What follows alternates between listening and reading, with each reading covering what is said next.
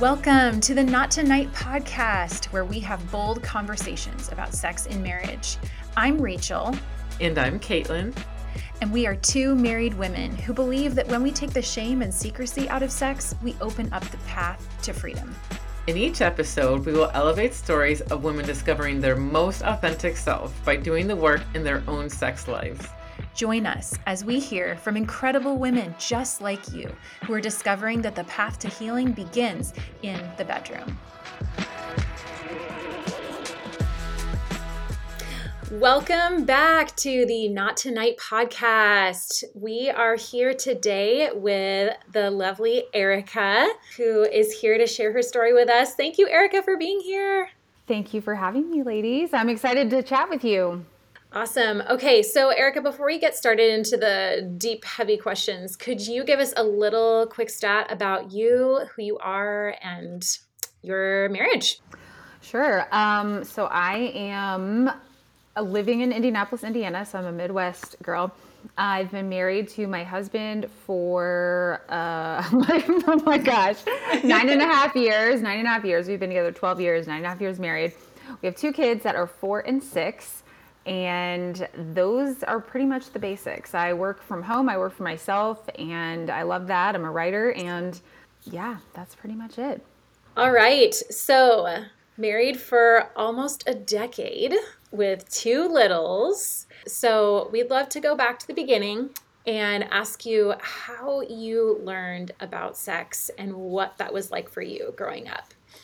Mm, well, I would say I didn't. I, what I will say is that my parents didn't really ever talk about sex, and like mm. to this day, have never talked about it to me. So um, I grew up with very little information. I mean, the first that I learned was, of course, in sex ed in elementary school, and just kind of started to figure things out from there, hearing it from people on the playground. So it was never something to where I had a talk or my parents were informing me about what this was or how to think about it. It was always mm. just. Mm sort of let other people teach you and you know also you know just don't have sex till you're married. That's the main point. Um, and then you know the majority of what i learned really came from the church. After that um, just growing up in the church that you know they talk about that subject sometimes. And then um, i was dead center in the middle of purity culture. So that was a huge, huge impression on me. That is something that I'm still struggling with, and I'm sure we'll get more mm. into that. But mm-hmm. that is the genesis of my sex ed, I guess you would say. Mm. Interesting. So you're saying you learned about sex ed in school, but you also were in the middle of purity culture. Mm-hmm. So I'm curious what that education was like for you, because I'm guessing there might have been some differences. Were you in the public education system?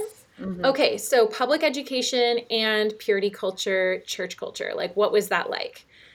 Well, I remember at school it was more I felt like it was more like the mechanics of like this is how this happens and these are okay. these parts mm-hmm. and just very kind of basic stuff. I don't remember being told anything about like whether or not you should wait or you know what sex was mm-hmm. for like no, none of like the whys or the deeper uh, aspects behind it i mean i could have missed that but it was fifth grade so i really i don't remember mm-hmm. and then i mm-hmm. don't remember ever really hearing about it in school ever again so mm. um, and then in terms of church i guess they sort of got into that more starting in middle school and especially high school um, and that was definitely not the mechanics but mm. the you know the reasons why we wait to have sex until we're married um, which of course, you know, kind of got boggled up with some bad reasons and other things mm-hmm. that um, were very twisted, I think.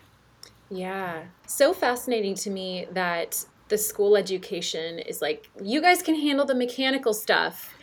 And then the church tends to go, we're not going to even talk about those mechanics at all we're just going to put a lot of like shame and moralism and like all this extra gunk on top of it, hoping that at some point you learned those mechanics because otherwise we don't even know what we're talking about here, right? Yeah, they're you know, they tell you at church like it's sex is this amazing thing. It's so wonderful. But like you are totally like okay but like you have no idea why or what that means or how that like it doesn't just you know and then you learn later in life of course like it doesn't just happen like that it's not just always so mm-hmm. wonderful and um it's not the most important thing. I mean, I don't mm-hmm. think it's the most important thing in a relationship.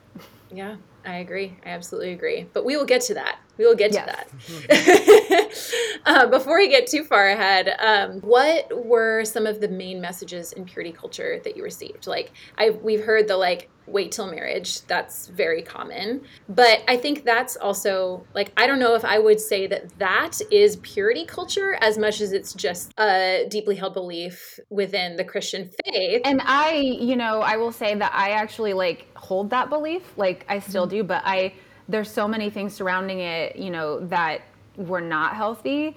And so mm-hmm. I would say that uh, the the main one that, or one of the main ones that has stayed with me all these years is is your obligation as a wife to provide uh, sex for your husband when he wants it, when he needs it. You know, being told mm-hmm. that mm-hmm. men need this sexual release, and if you are their wife, like you, that's your job. Like your job is mm-hmm. to provide that. Um, mm-hmm. and then rarely ever being explained like being told like how women enjoy sex or how they can enjoy sex like it's not really mm-hmm. about you it's just about mm-hmm. them and it's so male centered and um, they act as if it's not it's just like not a mutual thing it's really just about him mm-hmm.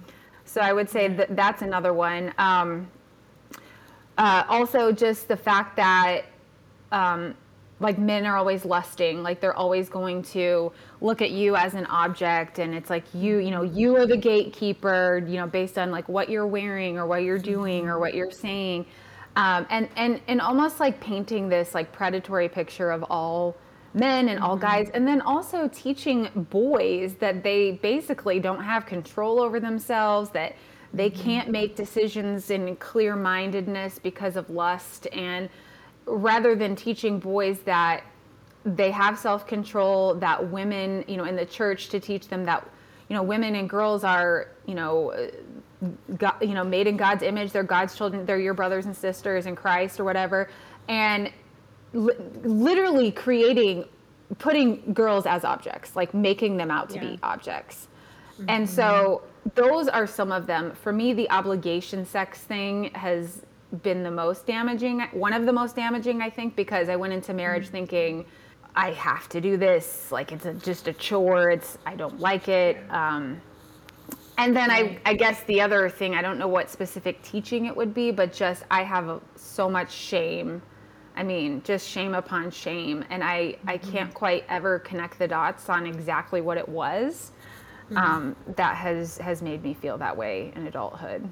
Yeah, I mean, I think the the shame is like death by a million cuts. Like mm-hmm. I think that it is hard to pinpoint where that comes from because I think there's a lot of little things that pile up and it's so hard to untangle. But I'd love to um, ask you, Ericka, like, so there's these messages that were harmful for you. But how did that play out? How did those messages play out when you were in relationships in high school? Were you in relationships? Like, how did you view boys? Did you view them as scary threats? Or, like, how did you view your own body because of these messages that you received? Like, how did that play out for you? I feel like I did view uh, guys as threats in a way. Um, I was always very scared of physical intimacy of any mm. kind. Mm-hmm. Like, and I couldn't. T- it wasn't like it felt like it was wrong to kiss someone. I didn't feel like, oh, this is a, wrong, you know. It just there was something in me that was like just terrified of mm. any kind of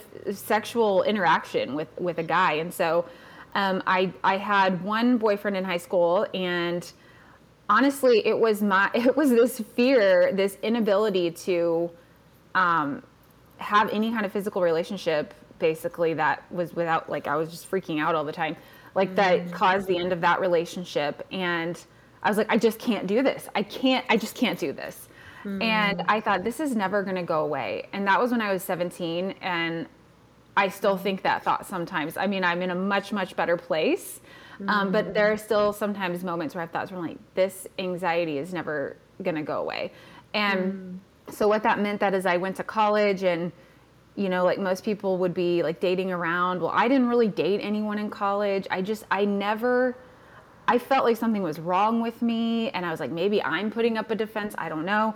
And then, um, eventually I just I realized that when I drank alcohol, I didn't have those feelings. And so mm. I, you know, started drinking a lot more, partying a lot more in college, you know, kind of hooking up with people because when I was drunk, I was fine. But what that led to was, you know, down the line like using alcohol for that purpose over and over and over again to where I was like I don't I can't do this without alcohol. Mm. And so.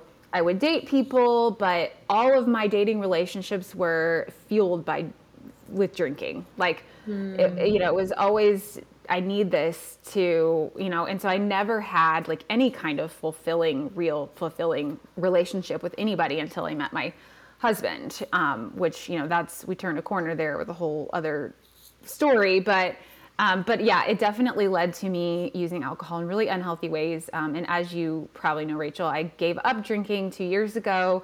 Um, mm-hmm. Actually, at the same time, I started doing um, uh, Wanting It More program with Janna Denton-Howes, mm-hmm. who who is that's where we met through that program, all of three of us. And at that same time, I remember thinking, okay, I've got to focus on this program that I'm doing, and I mm-hmm. cannot focus if I'm drinking. And so I was like, I'm going to mm. give up drinking and I'm going to start this program. And so I never, and I've never gone back to drinking ever since. So that was definitely a positive development. I'm wondering, Ericka, what was the drinking doing for you? What was it hiding, mm. or what was it allowing you to overcome that you weren't able to previously without the drinking?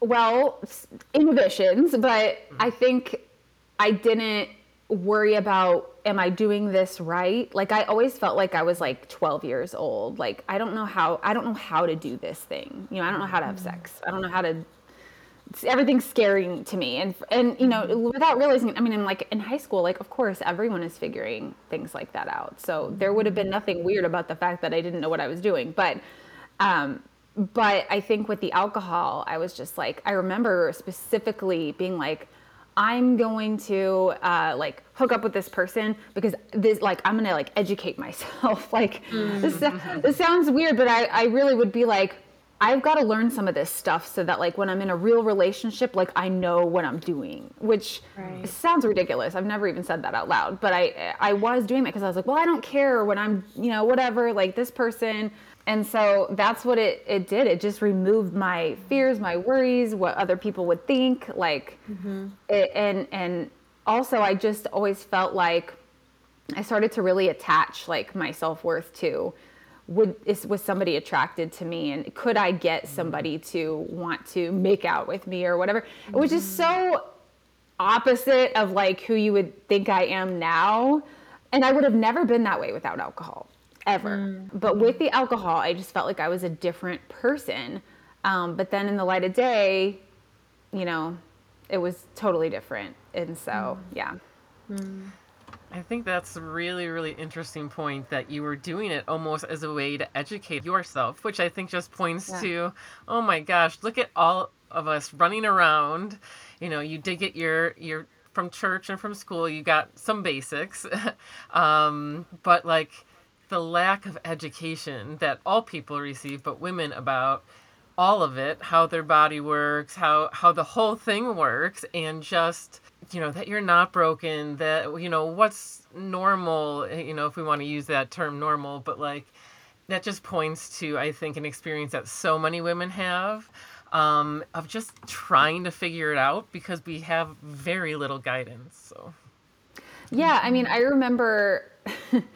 kind of funny, but I remember I was like junior, senior in high school, and I everybody always talked about 69, and I was like, I don't I don't know what that is. Mm-hmm. I was so embarrassed that I didn't know what it was, but I like didn't have anyone to ask. and um, you know, I was like terrified. Well, I still am not a huge fan of fetuses, but I was but I was like fully terrified of them back then because I was like they're just like I don't understand them. They just, mm-hmm. you know, and and so I just felt so foreign to the male body, and um, it just I guess like learning in church that like men were like these like predators and like they couldn't control themselves. I mean, I think that contributed to it, like kind of being like, I don't want anything to do with that, you know? Mm-hmm. And so even though I did, because I was like a romantic and I wanted to have a boyfriend and I wanted to fall in love, yeah. um, but it was that physical piece that kept me from ever really opening myself up to that. Mm-hmm. Yes. Oh my gosh. I relate so much, Ericka. I was that person too, where I wanted that, but I also was terrified of it. And I also was kind of an intimidating presence when I was younger. And so I just, I never dated at all in high school. So I, I hear that. And I wonder if that perception of men being out of control of their own bodies and everything like that there's actually a relation specifically to the penis and how that yeah. is out of control because yeah. it kind of does its own thing sometimes and i think yeah. that like that i think that was scary to me that idea that there's this body part that can control this whole person and mm-hmm. it has mm-hmm. its own kind of mind and then like wants things and demands things and yeah i think it sets us up to be kind of afraid when there's yeah, that messaging. I, I, had not I had not ever thought about it. And I will I tell you, I'll just be honest, I still today I'm like, I'm not really about this. Like it's weird. I don't have one. Like I you know, sometimes I'll just be like, I should just get to know it better, you know?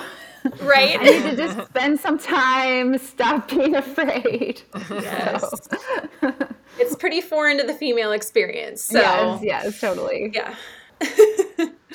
well, how do we segue from that? Not really sure. Um, well, you know, it's like I feel so comfortable with you guys because I've like in the past, you know, in our group that we were in, I like we would share the most oh, intimate yeah. things. So no. that's why oh, yes. I'm like I'm just gonna go for it. There we go. that is that. This here. is the place for it. You know, mm-hmm. I can tell you right now that we are not the only women in the world who are like not really sure how we feel about penises. Like I'm sure there's other women listening to this going. I'm going. sure oh. that most women can have some sort of relatability to that because what we don't see it. It was a bad, scary thing to us, right? Like yeah. it was just this ah, like you're right. Pointing out the fact that almost like it has no control over itself, so we need to yeah, like be afraid of it. It is almost like a weapon or it's a harmful thing or whatever. Yeah. And just such unfamiliarity. We don't know what it is, what to do with it. Like these are the conversations that we should be having in sex ed that we're not mm-hmm. of just like this is what it is and this is why it's normal and not scary and here's how you can interact with it in a positive way and stuff but it's mm-hmm. it, we don't receive mm-hmm. any of that yeah uh, you know my husband who has been really positive in this journey not always but some m- many times um, he you know is like a typical male and he you know sometimes will be like like girls are supposed to like love penises and all this stuff and i'm just like no everybody is not like that. And that's something that i learned in wanting it more um, is just and reading a lot of books like emily nagoski's book is that like people are really different. And mm. you know my husband sometimes in the past will jokingly like oh are you sure you're not a lesbian? And i'm like i'm sure i'm not a lesbian. I feel like i would know you know um, just because I am not obsessed with this doesn't mean like I like women, you know. Mm-hmm. And, and, so mm-hmm. he has a he's a little bit got a little bit of a sexist attitude towards some things, but that doesn't help. right. Working on it. Working yeah. on it. Yeah. But there's, you know, but we have to point out there is a lot of swimming upstream that has to happen for those messages to get undone in our minds and in our husbands' minds. Mm-hmm. And so there is this message that, you know, well, penises are awesome. Women are supposed to love them. Like they're this yeah. like mark of manhood. And yeah. so why wouldn't women just be obsessed with them? Because quite honestly, men are obsessed with them. So, like, you know, like I think that it's important for us to recognize there's just a lot there that it takes time. It takes time to undo. And you are very normal for yeah. not being obsessed with penises. So yeah, just have to point that out. Any woman listening, if you are not obsessed with penises, it does not make you a lesbian. It makes you normal. Quote of the day. right. um, yeah. So Okay, so we're seeing how a bunch of these messages started drifting over into your marriage. But I'd love to hear a little more, Ericka, about your experience coming together with your husband, getting to know him. Alcohol was still part of the picture at that time. How did that play a role in you getting to know him and exploring your own sexuality as you walk toward marriage? Yeah. Well, let's see. I I met my the well positive start to our relationship is that we met uh, we met on a like a date from online and i had like mm-hmm. one glass of wine over a course of like two and a half hours so it didn't start off in a super drinky type of environment so that was good. Um, didn't feel drunk or anything and it was just like a nice little first date. Um, of course eventually it you know led to like you know we would go out and drink and stuff like that. Um, but pretty soon after we started dating seriously like i had to tell him about my issue or my problem. That's what I just over the years I'm like, you know, my mm-hmm. intimacy problem, that's what I call it. And so, you know, I told him was like, "Hey, so I have to tell you like I have this thing because in the past looking back, I'm like, man, I really dated some immature guys before that because mm-hmm. um, I, for, for whatever reason, the past couple of guys before him I had dated were like a little bit younger than me. And so, I don't know, they just, you know, had expectations and there's no way they could have handled this like I have an intimacy problem conversation. It would have been like, uh, yeah. Nyeh. But my husband was actually, he's five years older than me. He was divorced. He's been through a lot. So to hear like, oh, so you have like anxiety about sex, like that's literally not a problem. That's the smallest of all problems in the problems he's encountered in his life. So mm. he was just like, "Oh, okay, well, that's no big deal." Like, and I was just like, "Really?" You know, and mm-hmm. and honestly, I, I, you know, I didn't he he didn't get the full scope of it for a while, but essentially his ability and his uh, uh, willingness to just not even willingness, just how he was to just be like, okay, well, that's like really not that big of a deal. And I like you and I love you and all the other things about you. And you know, we'll deal with that. Like that's a thing, but I don't really care. mm-hmm. And so I had never had anyone be like that, you know. It had always been like a problem. And mm-hmm. so that gave me the freedom to be like, "Oh, okay." Like and I really think it's one of the things that, you know, made me fall in love with him because he was so kind and like really compassionate about that. And I think his life experience is really the thing that like I got a bigger perspective than these little boys you were dating before. so so refreshing. That, yeah, it was it was great. And and um, you know, that has for the most part continued on. We do have our frustrations. Um, we still deal with our issues w- with it. Um, but I would give him a you know a pretty much an A minus throughout our marriage on this on this issue. So. mm. I'd love to hear more about that conversation. Like, did you just say I'm anxious about sex, or did you like when you say you have this issue with sex? Like, yeah. how did you would you describe that issue? I think I, I I was just like. I just I get really anxious. I think I just described it as a very high anxiety situation. I get uncomfortable. Sometimes it's really hard for me to relax and mm. um, you know, it's just a struggle and so I can't be pressured and that kind of a thing. Mm. And um, it took me until I did the Wanting It More program to realize that it's okay that it takes time. mm-hmm. And that, like, if you don't want to do it like in the movies and like rip each other's clothes off, that's not bad. It's not even normal to do that. And that it does, you know, it take me time to like I I always come into it like a frozen block of ice mm-hmm. and then it just I gotta chill. I've got to take that time until like the ice melts away. um, probably longer than you know your average person, but that's I have to accept that that's the way that I am, and that's okay. I love that metaphor of the frozen block of ice, just because I think that's how I feel. Yeah, I think, and I think a lot of people will be able to relate to that. This whole idea that you know and and some people can just arrive ready to go to the sexual experience but many people especially women um, take time and whether you're a frozen block of ice or you're just like not in the mood or you know whatever like such an important part of the conversation that the the intimacy, the nurturing, the softness, all those pieces often need to come first. But of course, that's not even a part of the conversation that we learn about when we're educate when we're getting educated about sex. You know, it's mm-hmm, it, that's mm-hmm. just like you hear the word foreplay, but that's kind of like a vague idea thought. Yeah, what even is that, right? Yeah, like, it's exactly. different for everybody. exactly. And I always heard that was just like, yeah, whatever, I don't know, like skip kind of because I myself because I didn't understand how I worked, I didn't realize the necessity of the the easing in the you know and getting myself out of whatever state i'm in block of ice or otherwise to be able to be present and enjoy that and embody that sexual experience. So i just really like that metaphor. Mm-hmm. Yeah and i mean one of the other just sort of cha- big changes i made a couple years ago that you know i would just always feel like oh well if if my husband again this goes back to the obligation. If he wants it i should say yes and then i would just feel so guilty if i said no and i'd be like oh you know just going on. Mm-hmm. and i remember thinking back a couple years ago oh so i don't have to like do this on the couch when cnn is on the tv right? Like as i hated that like but i would have done that you know? And now like since then it you know it's only ever in a bed you know, I often, you know, I turn on music. Um, I, I really need the kids to be completely gone, which is really hard because they're here a lot because they live here.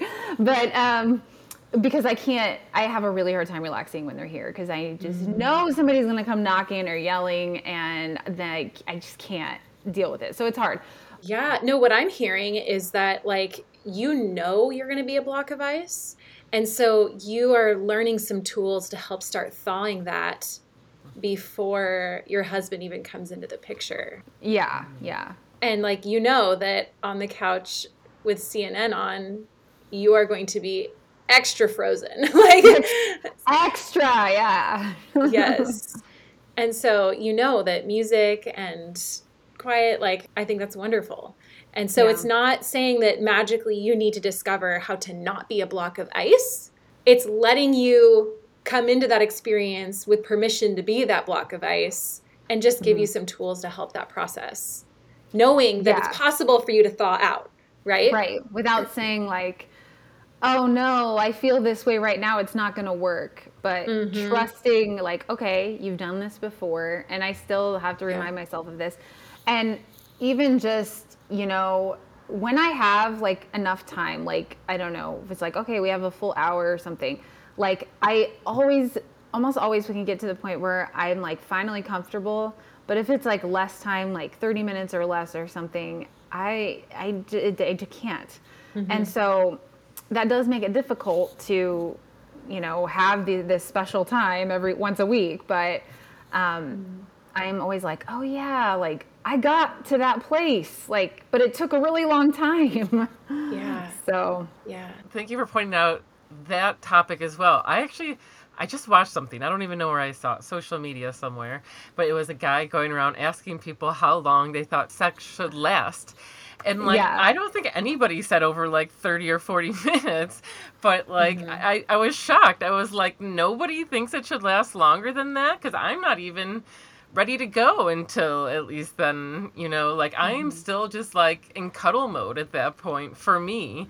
And again, mm-hmm. something this is something I learned later, but um, I think that is very against the norm. Uh, it, it's mm-hmm. just like we should get in, we should get it done with. Like that is that's a lot more normal, and I don't think that works for a lot of people or works well for a lot of people but I do think that's what's normal. So thank you for pointing out like mm-hmm. that that takes a while for you to achieve that state of even being thought a little bit to desire sex and mm-hmm. and to want to be there and yeah it's just another way i think we've been kind of misled or mistaught mm-hmm. yeah and i mean and it goes to that whole definition of like what is sex you mm-hmm. know and if it's yeah. just penis and vagina until you know uh, then it's not that's okay yeah that can take five minutes but mm-hmm. if that's if that's right. what your experience is it's purely you know what is it U- utilitarian i don't know if that's the right word yeah. but um, it's not it's not intimate really mm-hmm. So I'm curious, Ericka, what since since we're talking about timing right now, and um, I'm just curious, before this transformative process you went through, how long was the sexual encounter for you and your husband? Oh my gosh, now? for me it would be as quick as humanly possible because I just wanted to get it over with. Yeah. Be like, just okay, you know, I just feel, and I would say sometimes I still have this thought. I'm just like, okay, like let's just get this over with, but much less so. Um, so yeah, like five minutes, ten minutes, mm-hmm. you know, always something like that. Because mm-hmm. to me, mm-hmm. it was like, oh, I have to be this object for him because right. that's my job as a wife. Mm-hmm. And now it's not 10 minutes anymore, is it? No, now I would say, I mean, it's probably ends up being around like 30, 40 minutes. If, you mm-hmm. know, I mean, longer would be better, but it's just like we don't have a lot of good times to do it. So mm-hmm. um, that's what it ends up being. That's what I would mm-hmm. prefer the timing to be. So yeah, and you can really like have layers to the experience and really mm-hmm. get in that space of intimacy when you break past that 30 minute barrier. I feel like.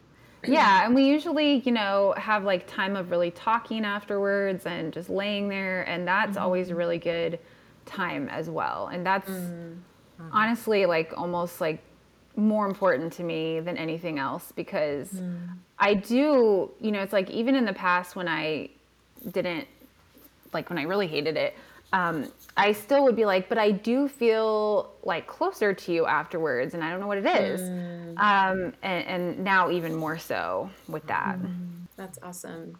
Do you know what you can pinpoint that as now? The feeling closer?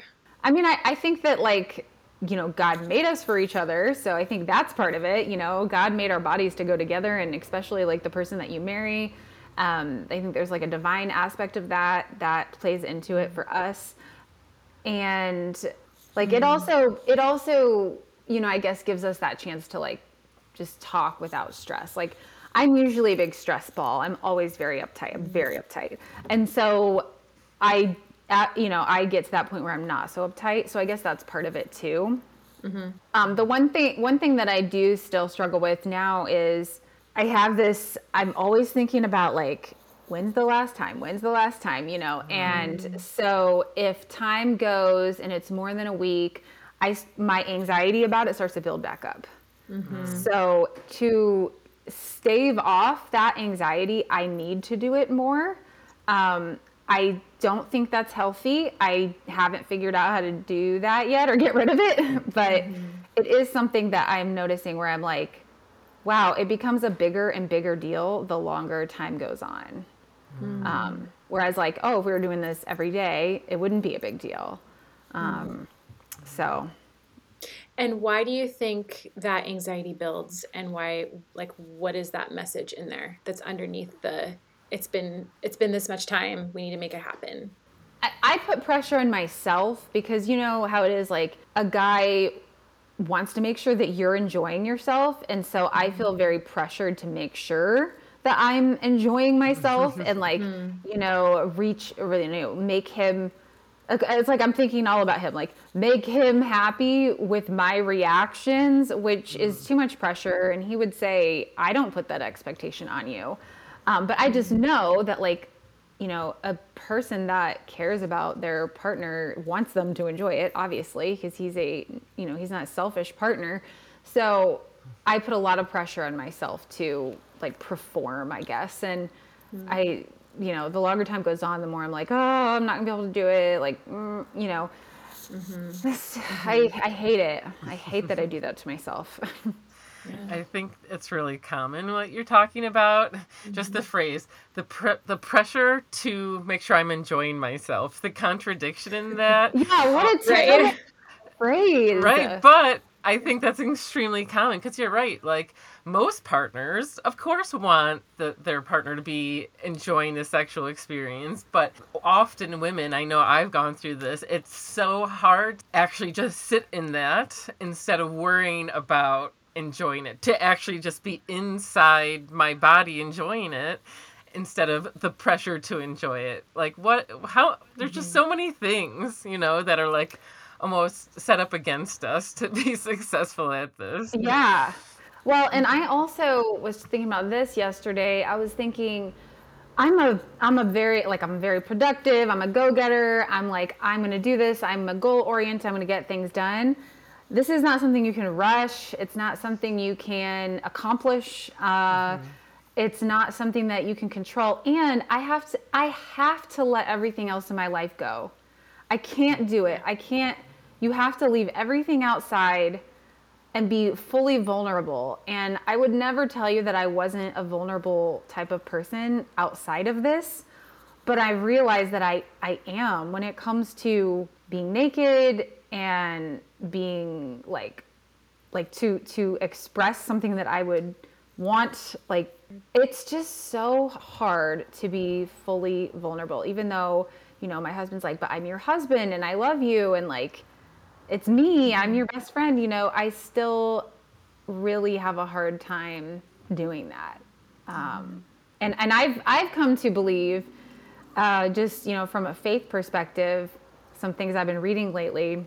It's like, what? Ha- okay, so the first thing that happened, you know, after Adam and Eve sinned, is that they were naked and they were ashamed, and I was like, it all goes back to that. Like we're not supposed to be ashamed but like mm-hmm. that's one of the repercussions of the fall is mm-hmm. is that we are ashamed of our bodies and so anyway it runs deep it runs, deep. Really deep. it runs deep yeah and I think, you know, going back to something you said, Ericka, about leaving everything behind and having these experiences, like something that I know I have learned in the last few years that's been important to me is when I don't leave things behind, when I am just like, when my brain is just on overdrive, and but it's like we've set aside this time, we are dedicating this time to be about connection and intimacy. I've learned like if I start shaming myself for bringing things into the bedroom that I don't want to be in the bedroom, it just creates this spiral of shame. and so I know, like, when I am feeling down or I'm feeling stressed, like, I have got to deal with that in the bedroom. I can't just set it outside the door. Like, that, that creates such a pressure that I just, I, I can't, I can't be fully me. Like, if I'm gonna be mm-hmm. fully myself and fully vulnerable, I've got to bring every part of my emotion into that experience, including my to do list for the next day my like thoughts about this kid's school pickup and my thoughts about like this hard conversation I had with a friend. Like I have to bring that. And so for me, this is my personal experience. I like our experiences usually start with a lot of talking and decompressing of my own day before I can ever get beyond that cuddle stage. Otherwise, it's not going to happen. I'm just going to be up here circling and then shaming myself about circling. And like, that doesn't get me anywhere. so I know, like, at least for me, that's been so important is just bringing every little thing into that environment yeah. and being my same self in and yeah, out. That's true. That's true. That's a good point. But it's a journey because we are taught for so long that no, this is this sacred space where you become this like sexual person and you're not anywhere else, especially yeah. I'd say within a, a churchy environment, you're not a sexual being outside of the bedroom. Mm-hmm. But no. then when you're in the bedroom, you become this like sex goddess. Except for when you're accidentally tempting the men you know, in a sanctuary. right. Yes, that's because you're not right because you're not allowed to be that unless right. with yeah, right. yeah.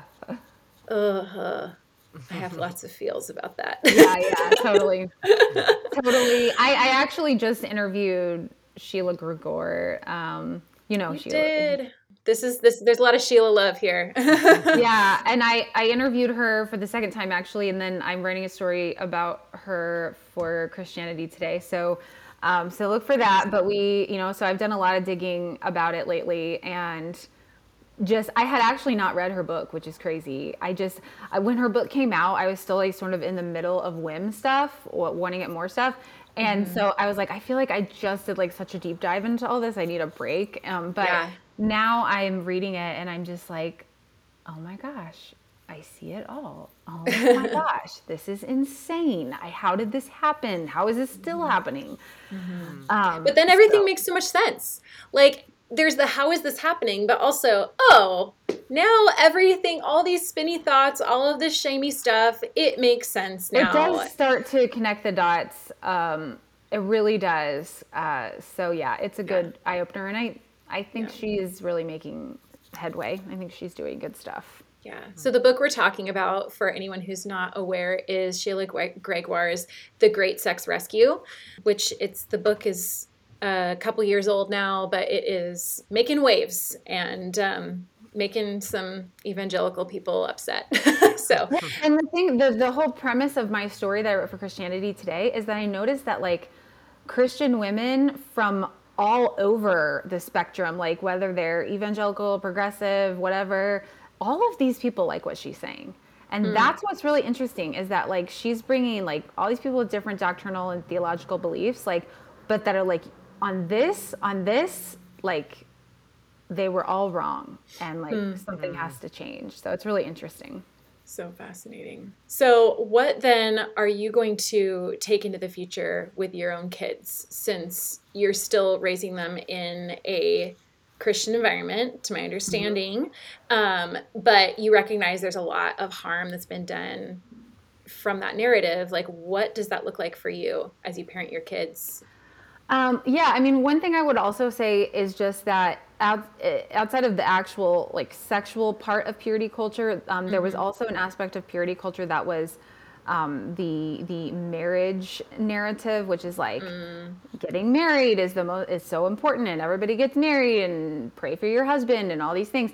Um, I obsessed over having a husband. I mean, I was 18 years old and worried about getting married. I and I don't know if that was all church or that was partly me being who I am, but I want my kids, especially my daughter, like I don't want them to think like that getting married is the most important thing. Like I want them to, you know, think about all their like life goals and things and like if they meet someone that is a good fit, then I want them to get married, but I don't want it to be like, oh, you have to do this and this is so important. Mm-hmm. That's one thing.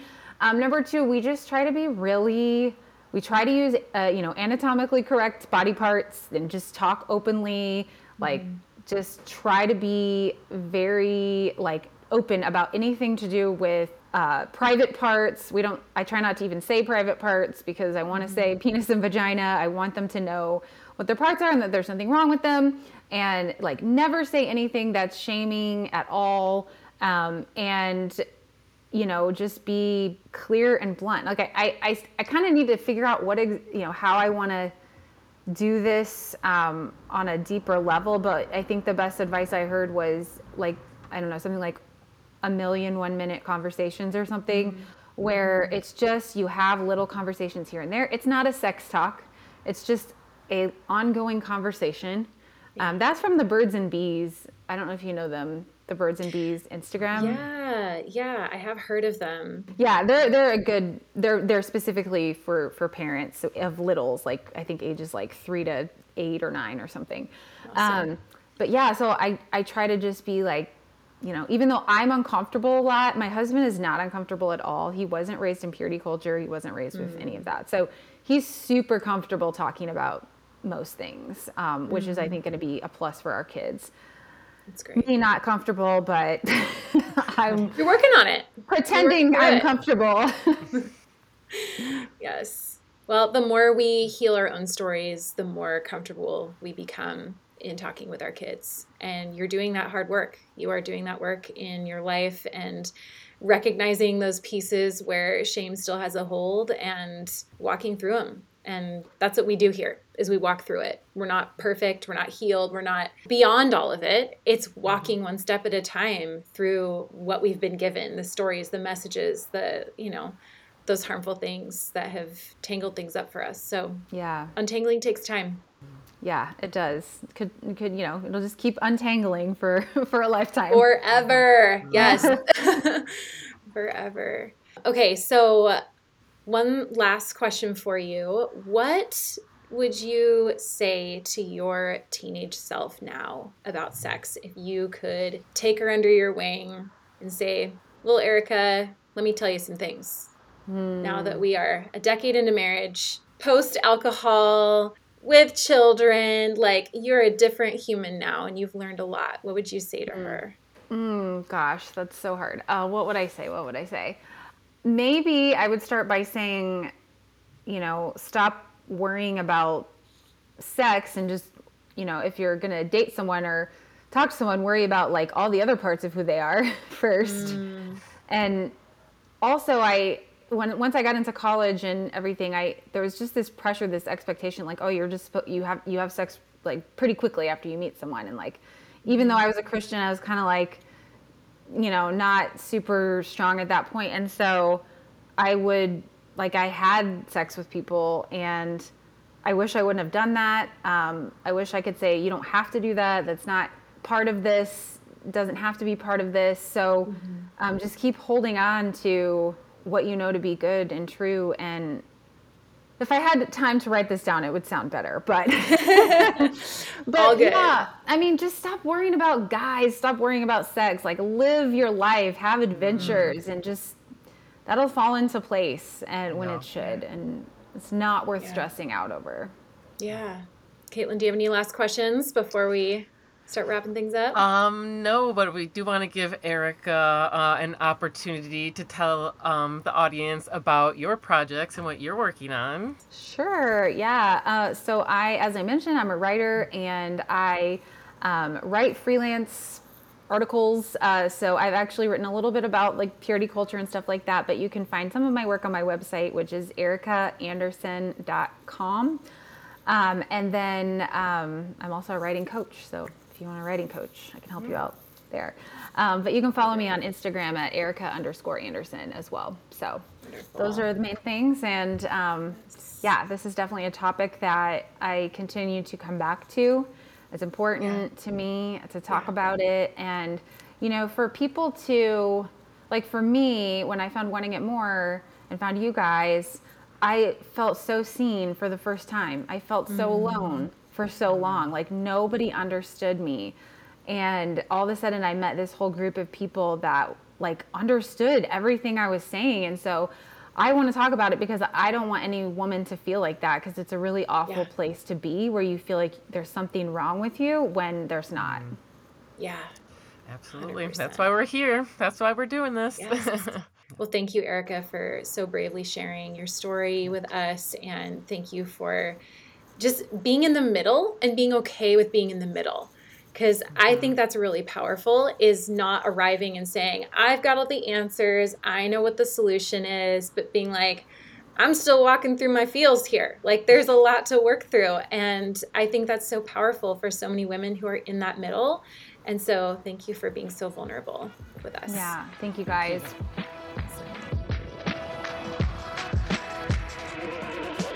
Thank you for listening to this episode of the Not Tonight podcast. If today's story resonated with you, we invite you to continue the conversation by joining our free online community. Go to nottonight.org slash community to connect with other women just like you. We also greatly appreciate your support by subscribing to future episodes and please leave our podcast a five star review. Until next time, keep doing the work in your sex life, whatever that looks like for you.